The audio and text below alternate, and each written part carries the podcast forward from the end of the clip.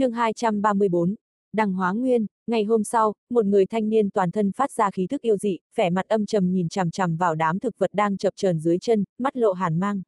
Người này chính là tu sĩ chạy từ hỏa phần quốc tới đây. Nếu có ai biết được người này chỉ dùng mấy tháng đã có thể đi từ hỏa phần quốc tới Tu Ma Hải thì hẳn sẽ phải cực kỳ khiếp sợ. Phải biết rằng khoảng cách từ hỏa phần quốc tới đây rất xa.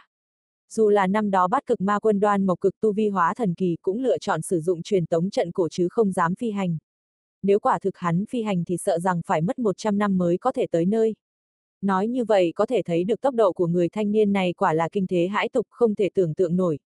Trên thực tế người này sở dĩ có thể trong thời gian ngắn như vậy có thể tới đây chẳng hề có quan hệ tới tu vi anh biến kỳ của hắn mà chủ yếu là do thần thông kỳ lạ của gia tộc hắn. Thiên quỷ siêu thân thuật, thần thông này thông qua vô số phân thân hợp lực trùng điệp lên nhau trong nháy mắt đưa vào dưới bổn tôn, nhờ đó mà đề cao được tốc độ bổn tôn lên vô số lần. Vậy nên người này mới chỉ cần có hai tháng đã có thể tới được nơi này. Ánh mắt người này âm trầm, nhìn chằm chằm vào đám thực vật dưới chân, thân thể chậm chậm hạ xuống. Những cái cây to này trông như những vật chết, sau khi người này hạ xuống vẫn không nhúc nhích. Hắn nhìn truyền tống trận đã bị nghiền nát trước mắt, trận pháp này đã bị phá hoại cực kỳ nghiêm trọng, hầu như đã vỡ vụn toàn bộ căn bản không thể sửa chữa. Người thanh niên thầm than một tiếng, trong miệng lẩm bẩm. Trên tinh cầu tu chân này, kẻ có thể mở được túi chữ vật của ta hẳn là không nhiều. Chẳng qua trạng thái tu vi hiện tại của ta không ổn định, nếu giờ mà lập tức trở lại mẫu tình thì sợ rằng tu vi sẽ ngày càng thấp. Hắn nhíu mày, thân thể không thấy cử động đã biến mất. Khổng mạnh đại lục một trong sáu đại lục của Chu Thức Tinh. Trên khổng mạnh đại lục có rất nhiều tu chân quốc tuy đại đô thị cấp 1, cấp 2, cấp 3 không thiếu, nhưng ít có tu chân quốc cấp 4. Dù sao thì tư nguyên trên đại lục này cũng quá ít ỏi. Tại vùng biển tiếp giáp với đại lục khổng mạnh có một tòa thành nhỏ. Tòa thành này không lớn, tu sĩ bên trong tu vi cao nhất cũng chỉ đạt tới kết đan kỳ. Tuy vậy trong thành có một tòa truyền tống trận cổ, giờ phút này bên trong truyền tống trận đột nhiên phát sáng. Ngay sau đó thân ảnh Vương Lâm từ trong trận pháp bước ra. Sau khi hắn xuất hiện lập tức dùng thần thức đảo qua trong nháy mắt quan sát toàn bộ hoàn cảnh trong thành một lượt. Dưới thần thức của hắn, mọi tu sĩ trong thành đều hoảng sợ. Nhưng cảm giác này đến cũng nhanh mà đi cũng rất nhanh. Vương Lâm thu hồi thần thức thân thể nhoáng lên, sau đó biến mất. Hắn dựa vào bản đồ trong ngọc giản bay đi, đợi khi bay cách thành này cả ngàn dặm, hắn vỗ túi chữ vật. Thân hình khổng lồ của văn thú nọ liền xuất hiện trước mặt hắn. Thân thể Vương Lâm bay lên, rơi trên lưng con thú này. Sau khi truyền một đạo thần niệm, văn thú kêu lên một tiếng, nâng hắn phóng đi. Đoạn đường này đi với tốc độ cực nhanh, chẳng bao lâu Vương Lâm qua thần thức điều tra bốn phía đã phát hiện ra một vị trí có rất nhiều tu sĩ. Hiển nhiên nơi đó là một môn phái. Vương Lâm không dừng lại, nhanh chóng bay đi. Qua 10 ngày, vượt qua vài tu chân quốc cấp 2, cấp 3, hắn cuối cùng đã tới được mục tiêu là tòa truyền tống trận thứ hai. Thông qua trận pháp này, hắn có thể nhanh chóng thu ngắn khoảng cách với triệu quốc. Tới khi còn cách truyền tống trận này vài ngàn dặm, đôi mày Vương Lâm từ từ nhíu lại. Theo bản đồ bên trong ngọc giản, vị trí trận pháp này rõ ràng là ở trên một ngọn núi hoang. Nhưng dưới thần thức của Vương Lâm không ngờ lại phát hiện ra một khu đại điện và lầu các. Từng trận linh lực ba động từ trong đó truyền ra, hiển nhiên nơi này đã trở thành nơi phúc địa tu chân. Thần thức của hắn đảo qua đại điện phía ngoài của môn phái này, thấy một số thiếu niên. Khuôn mặt họ lộ vẻ kiên nghị, đứng phía trước bọn họ là một vài đệ tử ngưng khí kỳ. Nhìn cảnh này rõ ràng là đang tiến hành thu đồ đệ. Đồng thời ở giữa con đường lên núi có một thiếu niên đang gian nan leo lên. Cảnh tượng trước mắt trông vô cùng quen thuộc, khiến Vương Lâm vô cùng cảm khái. Hằng nhạc phái năm đó không biết hiện giờ ra sao, tuy rằng hắn đối với hàng nhạc phái cũng không có cảm tình quá sâu đậm nhưng dù sao đó cũng là nơi hắn bắt đầu con đường tu chân. Mang theo tâm tư phức tạp, Vương Lâm cưỡi văn thú chậm rãi bay về phía môn phái này.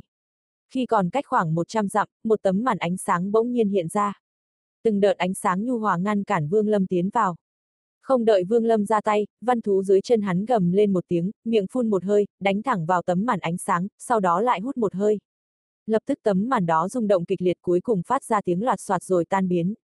Điều này khiến cho mấy tu sĩ kết đan kỳ đang bế quan biến sắc từ nơi bế quan phóng ra, ngơ ngác nhìn Vương Lâm và văn thú hắn đang cưỡi dưới chân.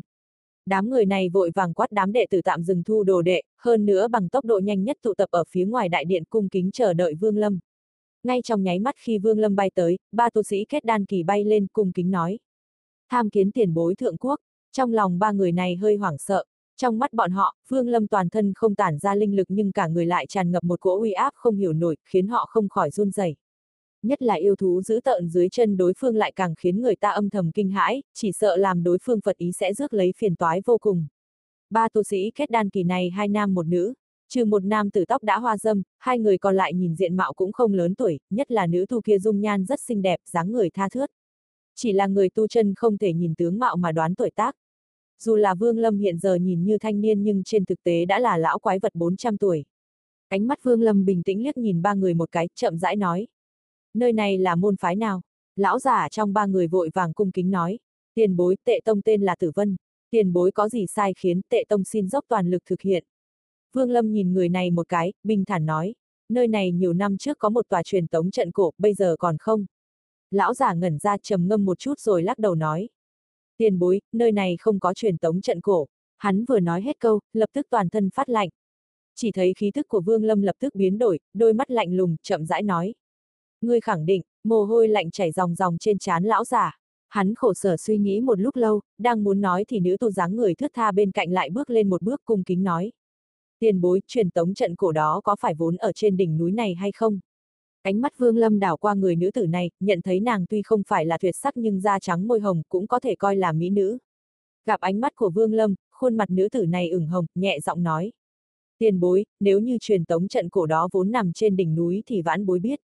Dẫn đường đi, thân thể Vương Lâm liền hướng về đỉnh núi bay tới, nữ tử kia vội vàng đuổi theo, hai tu sĩ kết đan kỳ còn lại hơi do dự một chút rồi cũng theo sau.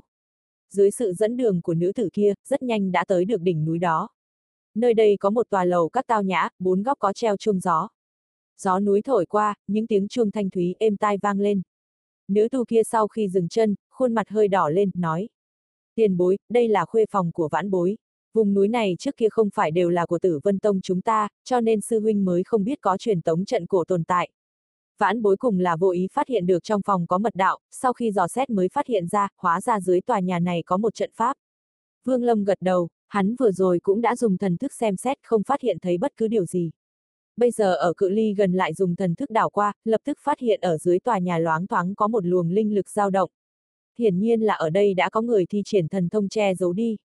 Vương Lâm hơi ngạc nhiên, phải biết rằng trên ngọc giản thể hiện quốc gia này chẳng qua chỉ là một tu chân quốc cấp 2 mà thôi. Không ngờ nơi này lại suýt nữa có thể qua mặt thần thức của hắn. Dưới sự dẫn đường của nữ tu, Vương Lâm tiến vào trong lầu, nhất thời một mùi hương thơm ngát tràn ngập cánh mũi. Bên trong lầu khá tao nhã, nhìn khắp nơi có thể thấy được dáng dấp của khuê phòng nữ nhi. Ánh mắt Vương Lâm đảo qua, hơi dừng lại trên bình phong một chút rồi nhanh chóng rời đi, sắc mặt bình tĩnh. Nữ tu nọ sắc mặt ửng hồng, vội vàng bước tới vài bước, thừa lúc hai vị sư huynh vừa bước vào phòng, đem chiếc nội y trong suốt bằng tơ tằm thu lại, cúi đầu, khuôn mặt đỏ bừng không dám nhìn Vương Lâm. Vương Lâm tỏ vẻ không biết gì hết theo sự dẫn đường của nữ tử này đi vào mật đạo. Đoạn đường này hắn đi qua với vẻ mặt bình thản nhưng thực ra trong lòng vẫn vô cùng cẩn thận. Nếu có bất cứ điều gì dị thường thì hắn không chút do dự sẽ ra tay. Trong lòng đất phía dưới lầu, Vương Lâm thấy truyền tống trận cổ. Trận pháp này được bảo tồn khá đầy đủ, có thể sử dụng. Hắn lấy ra từ túi chữ vật hai viên nội đan của linh thú, sau khi ném cho nữ tu kia liền nói. Lấy vật này luyện đan, sau khi dùng sẽ có ích lợi với tu vi của ngươi. Nữ tử đó nhìn nội đan, trong lòng chấn động, vẻ mặt mừng như điên. Nội đan có linh lực mạnh mẽ như thế này cả đời nàng chưa gặp bao giờ. Nếu dùng loại bảo vật này luyện đan, sau khi sử dụng nhất định sẽ khiến tu vi nàng nhảy vọt tới kết đan hậu kỳ. Nàng cần cẩn thận thận nhận lấy, sau đó trân trọng đặt nó vào túi chữ vật. Ánh mắt hai tu sĩ kết đan kỳ bên cạnh nàng không khỏi lộ ra vẻ hâm mộ. Vương Lâm nhìn hai người một cái, xoay người đi vào trong trận. Tay phải hắn vung lên, lập tức một mảng hắc vụ hiện lên, ngăn cản tầm mắt của đối phương. Sau đó hắn xuất ra một khối cực phẩm linh thạch đặt vào cái khe trong trận pháp, khởi động nó. Từng cột sáng lóe lên, Vương Lâm liền biến mất trong trận pháp. Nữ tu nọ nhìn trận pháp trống rỗng, đôi mắt lộ ra một tia phiền muộn. Đồng thời dường như nghĩ tới điều gì, khuôn mặt xinh xắn của nàng lại ửng hồng. Triệu quốc nằm ở nơi tận cùng của trên khổng mạnh đại lục. Quốc gia này không lớn, thậm chí so với hỏa phần quốc cũng không bằng, chỉ nhỏ gần bằng một nửa nó. Linh mạch bên trong quốc gia cũng có nhưng rất ít, chỉ đủ để miễn cưỡng duy trì nhu cầu trong nước. Tuy vậy cung cũng không đủ cầu, có khai thác được thì vẫn bị hạn chế sử dụng.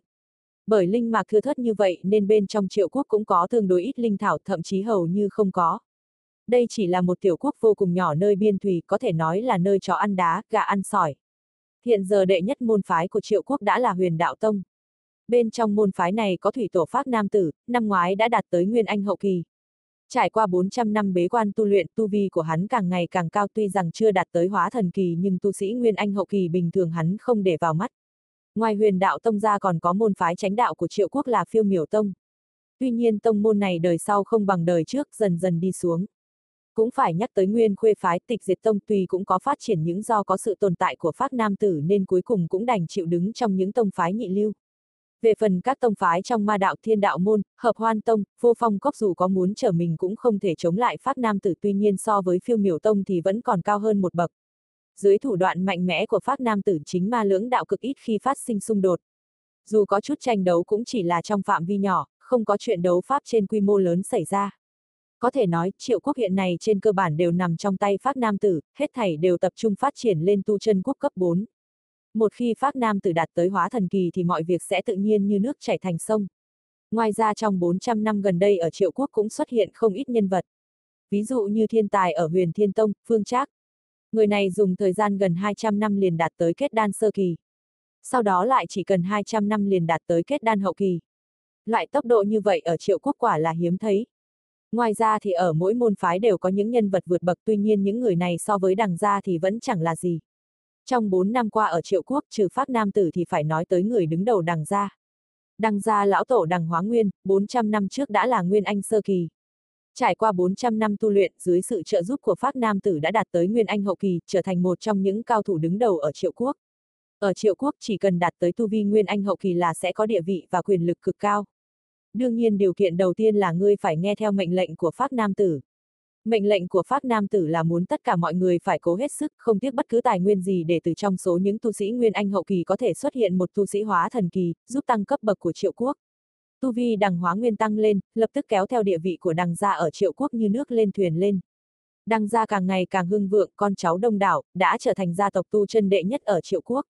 Đệ tử trong tộc cơ hồ ở môn phái nào cũng có, thậm chí ở một số môn phái còn có địa vị cực cao.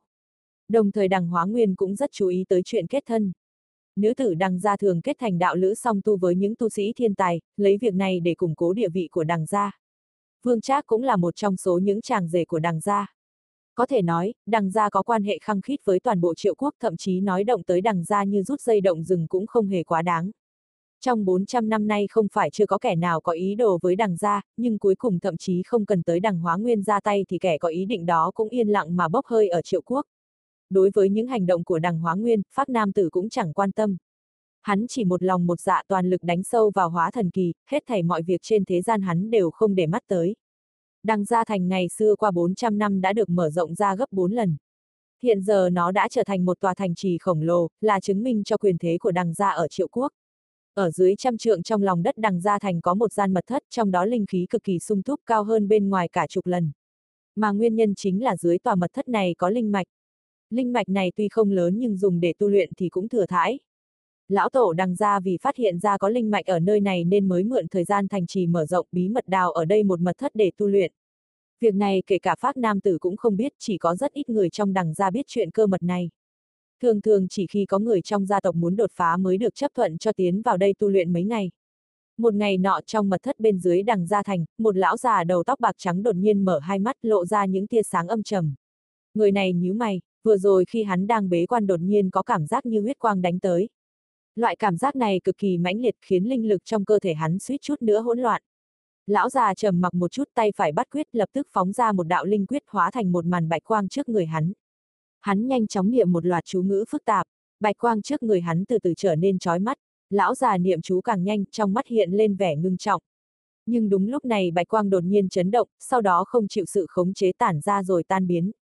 Sắc mặt lão già lập tức trở nên âm trầm, hắn thì thào, kỳ quái, dự linh thuật do Pháp Nam tử truyền thụ lại không thể dò xét được người gây ra cảm giác huyết quang kia. Hắn trầm mặc một chút ánh mắt lộ hàn mang, trong lòng thầm nghĩ. Lấy tu vi hiện nay của lão phu thì ở triệu quốc cho dù là có kẻ mang huyết quang tới thì lão phu cũng dễ dàng hóa giải. Người này chính là kẻ mà Vương Lâm muốn giết. Lão tổ đằng ra, đằng hóa nguyên cao cao tại thượng. Năm tháng trôi qua khiến hắn có chút già nua hơn. Tu vi được đề cao, hiện giờ nhìn hắn hoàn toàn không có chút gì giống với người đã ép Vương Lâm phải tự bạo. Khí thế toàn thân nhảy vọt, khiến người ta cảm thấy khác biệt như từ một thanh niên bốc đồng trở thành một kẻ lõi đời nham hiểm vậy. Thực sự là hoàn toàn đối lập. Hắn hít sâu một hơi, thân thể nhoáng lên, biến mất khỏi mật thất. Tới khi xuất hiện thì hắn đã ở bên trong nhà thờ tổ của đằng gia. Ngôi nhà này là một tòa nhà ba tầng, bên ngoài chạm trổ long phượng, nhìn vô cùng uy nghiêm tỏa ra từng trận linh uy. Đằng Hóa Nguyên xuất hiện ở tầng thứ ba, nơi này đặt rất nhiều bài vị, bên trên có khắc tên tuổi của con cháu đằng gia. Những người này là những người đã qua đời trong vô số năm qua của đằng gia. Ánh mắt đằng Hóa Nguyên đảo qua những bài vị này, cuối cùng dừng lại trên một cái bài vị ghi rõ ràng, đằng lệ. Hơn 400 năm qua, mỗi khi tâm thần hắn không yên hay tâm tình buồn phiền là lại tới đây nhìn bài vị này. Đây dường như đã trở thành một thói quen của hắn. Một lúc lâu sau, đằng hóa nguyên phất tay phải một cái, bài vị đó liền rơi vào trong tay hắn. Hắn nhẹ nhàng lau bài vị này, trong miệng thì thào. Lệ nhi, ngươi ra đi quá sớm. Nếu không phải vậy thì với tư chất của ngươi, tới giờ chắc chắn đã đạt tới Nguyên Anh Kỳ rồi. Hắn than nhẹ một tiếng, lại phóng bài vị trở lại vị trí cũ, sau đó xoay người rời đi. Ngay thời khắc đó, ở ngoài đằng gia thành có hai đạo kiếm quang như cầu vồng bay vọt tới. Sau khi tới cách cửa thành hơn trăm dặm kiếm quang hạ xuống, hiện ra hai người một nam một nữ. Nam là một người trung niên, có vẻ già dặn nhưng tướng mạo lại cực kỳ anh tuấn. Hiển nhiên người này khi còn trẻ là hạng ngọc thụ lâm phong. Trên người hắn mặc một bộ bạch y, vừa nhìn đã thấy cảm giác vô cùng nổi bật. Nữ tử bên cạnh hắn tuy không phải là tuyệt sắc nhưng lại có một tứ khí thức cao quý sang trọng trên người cũng mặc bạch y. Chẳng qua lúc này hai người đang nhíu mày, hiển nhiên trong lòng có tâm sự. Nam tử trung niên nọ ngẩng đầu nhìn đằng gia thành, trong mắt hiện lên vẻ phức tạp. Vương chắc chuyện đã qua một thời gian dài như vậy, chẳng nhẽ ngươi vẫn không bỏ qua sao? Nữ tử than nhẹ thấp giọng nói, bỏ qua ư, thù giết phụ mẫu, diệt toàn tộc, nếu có thể dễ dàng bỏ qua thì vương trác ta không xứng làm người. Nam tử trung niên kia cười khẽ, bình thản nói. Nữ tử nọ trầm mặc một chút thấp giọng nói, ta chỉ muốn về thăm muội muội, ba ngày sau chúng ta sẽ rời đi. Trong ba ngày này vương trác ngươi đừng có xúc động, được không? Ngươi yên tâm đi, trước khi ta có đủ thực lực giết lão tặc đó ta sẽ không ra tay đâu. Nam tử trung niên bình thản nói, sau đó cất bước tiến vào thành. Nữ tử kia thầm than, vội vã đuổi theo cùng tiến tới cửa đằng ra thành với vương trác. Vương trác kỳ thật chuyện năm đó ngươi không nên hận lão tổ mà nên hận vương lâm mới đúng. Hắn mặc dù đã chết nhưng kẻ gây ra chuyện này là hắn. Nữ tử kia vừa đi vừa nhẹ giọng nói. Nam tử trung niên đột ngột dừng bước, xoay người nhìn chằm chằm vào nữ tử kia cần từng chữ. Đằng tú tú ta cảnh cáo ngươi, không nên nhắc tới hai chữ vương lâm trước mặt ta. Hôm nay ta bỏ qua cho ngươi một lần cuối, nếu lần sau còn tái phạm thì đừng trách vương mỗ vô tình. Nữ tử trầm mặc, không nói gì thêm, cùng với vương chắc tiến vào đằng gia thành. Ngay lúc này, tại một sơn cốc vô danh ở biên giới triệu quốc đột nhiên một loạt quầng sáng chói lòa xuất hiện. Rất nhanh sau đó ánh sáng ảm đạm dần cuối cùng hoàn toàn biến mất. Từ trong sơn cốc đi ra một thanh niên tóc bạc, người này trên mi tâm có một tinh điểm màu tím. Hắn kinh ngạc nhìn mặt đất trước mặt, sau đó chậm rãi quỳ xuống, mạnh mẽ khấu đầu mấy cái. Khi ngẩng đầu lên, trong mắt hắn thoáng hiện lên sát khí kinh thiên mà cả 400 năm nay chưa từng xuất hiện thì thào. Cha, mẹ thiết trụ đã trở về. Lúc này ta muốn cho triệu quốc máu chảy thành sông. Nếu trái lời thề này, trời chu đất diệt. Trên bầu trời bỗng lóe lên một tia sét, từng đợt sấm ầm ầm vang lên. Sau đó ào một tiếng, mưa như chút nước đổ xuống, rơi xuống mặt đất nước mưa bắn lên tung tóe tựa sương mù. Huyền đạo tông trên dãy nhạc sơn, mưa bụi bao phủ, sấm chớp từng trận đánh ầm ầm, dưới chân núi, cành lá trong rừng rậm bị nước mưa rơi chúng phát tiếng rào rào không ngớt. Tại đây giữa nửa đêm mưa gió, một thanh niên đầu bạc chậm rãi từ trong rừng bước ra. Hai chân hắn dẫm lên mặt đất đầy nước và lá cây phát ra tiếng kêu sàn sạt. Từ xa, người này nhìn đại điện của huyền đạo tông trên đỉnh hằng nhạc với ánh mắt bình tĩnh. Sau một hồi lâu, hắn xoay người rời đi. Lúc này hắn hướng đến một tiểu sơn thôn ở cách nơi đây mấy trăm dặm. Sơn thôn giữa đêm khuya, ngoài tiếng sấm sét cũng chỉ có tiếng mưa rơi ào ào, đương nhiên, thi thoảng cũng có một chút tiếng sủa của những con chó do người trong thôn nuôi, truyền ra một vài tiếng nức nở như muốn chống lại thiên uy. Nhưng đổi lại cũng chỉ làm cho tiếng sấm thêm phần vang dội. Toàn bộ sơn thôn bị bao phủ bởi một màn hắc ám, thanh niên đầu bạc chậm rãi đi trên đường, nhìn cảnh tượng bốn phía vừa quen thuộc lại vừa xa lạ, ánh mắt dần bớt lãnh đạm, để lộ ra một nỗi phiền muộn vô cùng. Nỗi phiền muộn này có thể dung hợp với hàn băng, bởi nó ẩn chứa một mối thân tình khó phai. 400 năm trôi qua trong nháy mắt đối với người tu chân có lẽ cũng không phải là dài, nhưng đối với người phàm là bao nhiêu cuộc bể dâu thế sự xoay vần. Sơn thôn này rất nhiều nhà cửa, sau mỗi thế hệ đều bị sửa chữa lại nay đã biến đổi rất nhiều. Người thanh niên áo trắng này chính là Vương Lâm, hắn nhìn bốn phía thôn xá ánh mắt dừng lại ở một nơi. Nơi này Vương Lâm nhớ đã từng có một cây hòe già, khi hắn còn nhỏ thường ngồi đọc sách và cùng bạn bè chơi đùa dưới tán cây này. Trong nháy mắt, hết thảy đều tan thành mây khói. Vương Lâm than nhẹ một tiếng, chậm rãi đi về phía trước. Không bao lâu, hắn kinh ngạc dừng bước nhìn một căn nhà quen thuộc thân thể bất giác không tự chủ được bỗng run lên.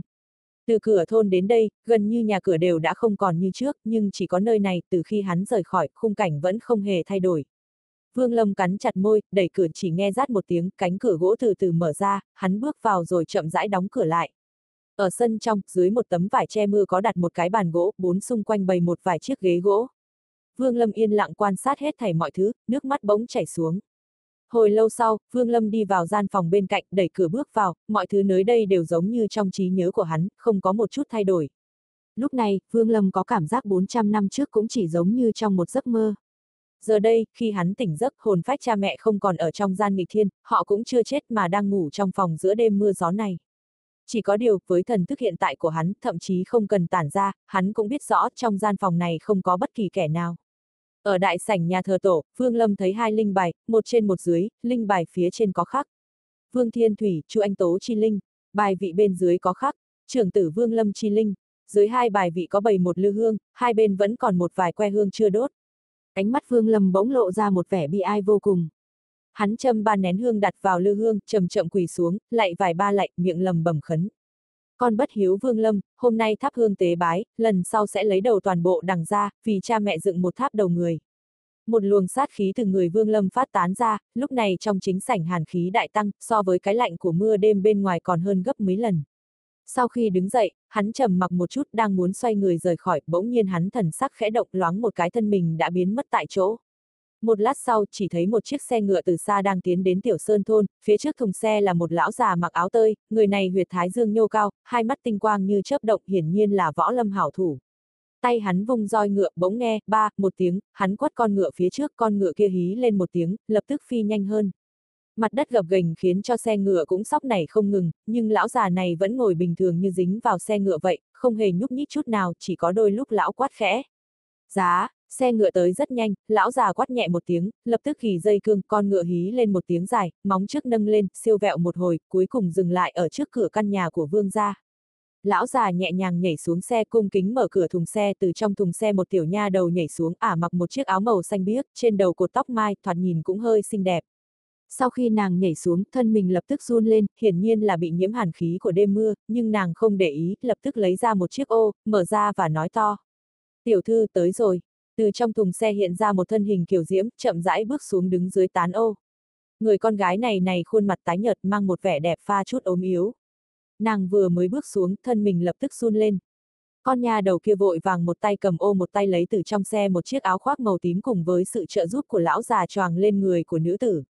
Đồng thời tiểu nha đầu mở miệng nói đầy bất mãn. Tiểu thư, hôm nay trời mưa lớn như vậy, hà tất phải cố tới đây chứ, ngày mai lại đến không được sao. Tiểu thư thân mình đang yếu, nếu nhiễm thượng phong hàn thì làm thế nào? Thậm chí cả lão già đánh xe trong ánh mắt cũng lộ ra vẻ chiều mến pha lẫn chút trách cứ. Tiểu thư kia khẽ cười một tiếng, vừa bước tới phía trước vừa hạ giọng nói. Các ngươi không hiểu trước khi gia gia ta qua đời đã nói rằng, hàng năm vào ngày này, vương gia ta dù gặp phải sự tình gì con cháu dòng đích tôn đều phải đích thân tới đây tế bái một lần, đây là một truyền thống. Tiểu nha đầu vẫn đang bất mãn, vừa cười vừa nói. Tiểu thư, nơi này cách xa kinh thành như vậy, vì sao hàng năm đều phải đến ạ, à, chẳng lẽ bên trong có sự tích gì chăng? Nô tỳ có nghe một vài tỷ muội nói nơi này hình như trước kia từng là một chi của vương gia. Tiểu thư cười khẽ một tiếng ngăn cản lão già định đẩy cửa tự mình đưa bàn tay ngọc mở cửa, miệng nói. Ngươi lần đầu theo ta tới đây, không biết việc này là lẽ tự nhiên, sau này có cơ hội ta sẽ nói kỹ với ngươi. Sau khi tiến vào sân, ba người không dừng lại mà đi thẳng vào nhà trong, tiểu nha đầu ở trong phòng thu ô lại, rũ nước mưa trên mặt ô rồi cầm trong tay tò mò quan sát mọi nơi. Về phần lão già, lão đứng ở lối vào, nhắm mắt không nói. Tiểu thư kia thở sâu, đi về hướng chính sảnh, tiểu nha đầu vừa đuổi kịp liền bị ngăn lại, tiểu thư nhẹ giọng nói. Ngươi và Lý Bá đợi ở bên ngoài, tự ta đi vào trong. Tiểu nha đầu cái miệng nhỏ nhắn lập tức mím lại, nhưng cũng nhu thuận gật đầu. Tiểu thư cười thản nhiên, ho khan vài tiếng, chậm rãi đi vào chính sảnh.